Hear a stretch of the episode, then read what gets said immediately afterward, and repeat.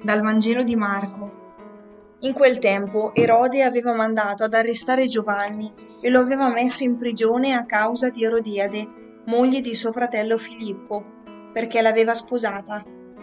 Giovanni infatti diceva ad Erode, non ti è lecito tenere con te la moglie di tuo fratello.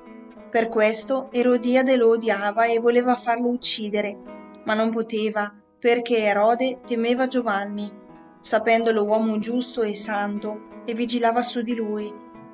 Nell'ascoltarlo restava molto perplesso, tuttavia lo ascoltava volentieri. Venne però il giorno propizio, quando Erode per il suo compleanno fece un banchetto per i più alti funzionari della sua corte, gli ufficiali dell'esercito e i notabili della Galilea. Entrata la figlia della stessa Erodiade, danzò e piacque a Erode e ai commensali allora il re disse alla fanciulla, chiedimi quello che vuoi e io te lo darò. E le giurò più volte, qualsiasi cosa mi chiederai te la darò, fosse anche la metà del mio regno. Ella uscì e disse alla madre, che cosa devo chiedere?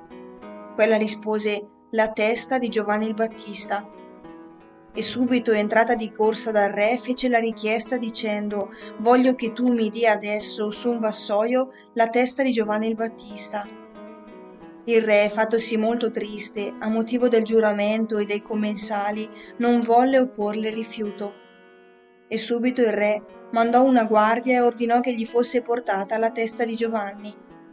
La guardia andò, lo decapitò in prigione e ne portò la testa su un vassoio la diede alla fanciulla e la fanciulla la diede a sua madre. I discepoli di Giovanni, saputo il fatto, vennero, ne presero il cadavere e lo posero in un sepolcro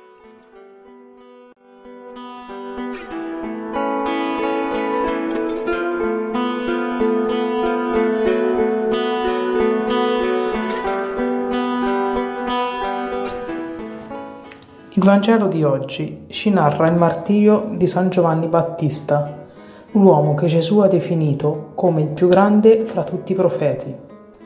Fin dal seno di sua madre, nell'incontro tra Maria, incinta di Gesù, e sua cugina Elisabetta, incinta di Giovanni Battista, questi aveva riconosciuto Gesù, esultando nel grembo di sua madre. In seguito aveva avuto come missione quella di preparare la strada a Gesù lo aveva riconosciuto al fiume Giordano e con il gesto del battesimo aveva segnato l'inizio della vita pubblica di Gesù.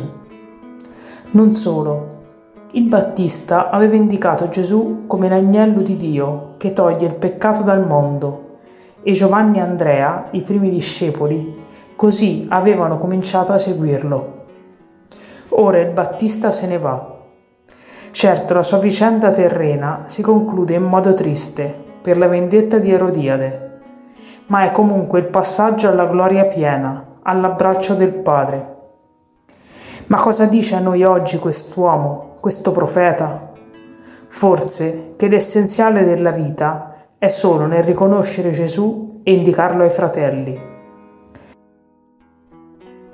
Spirito Santo, ti chiedo di riconoscere Gesù nelle situazioni tristi e liete che incontrerò oggi.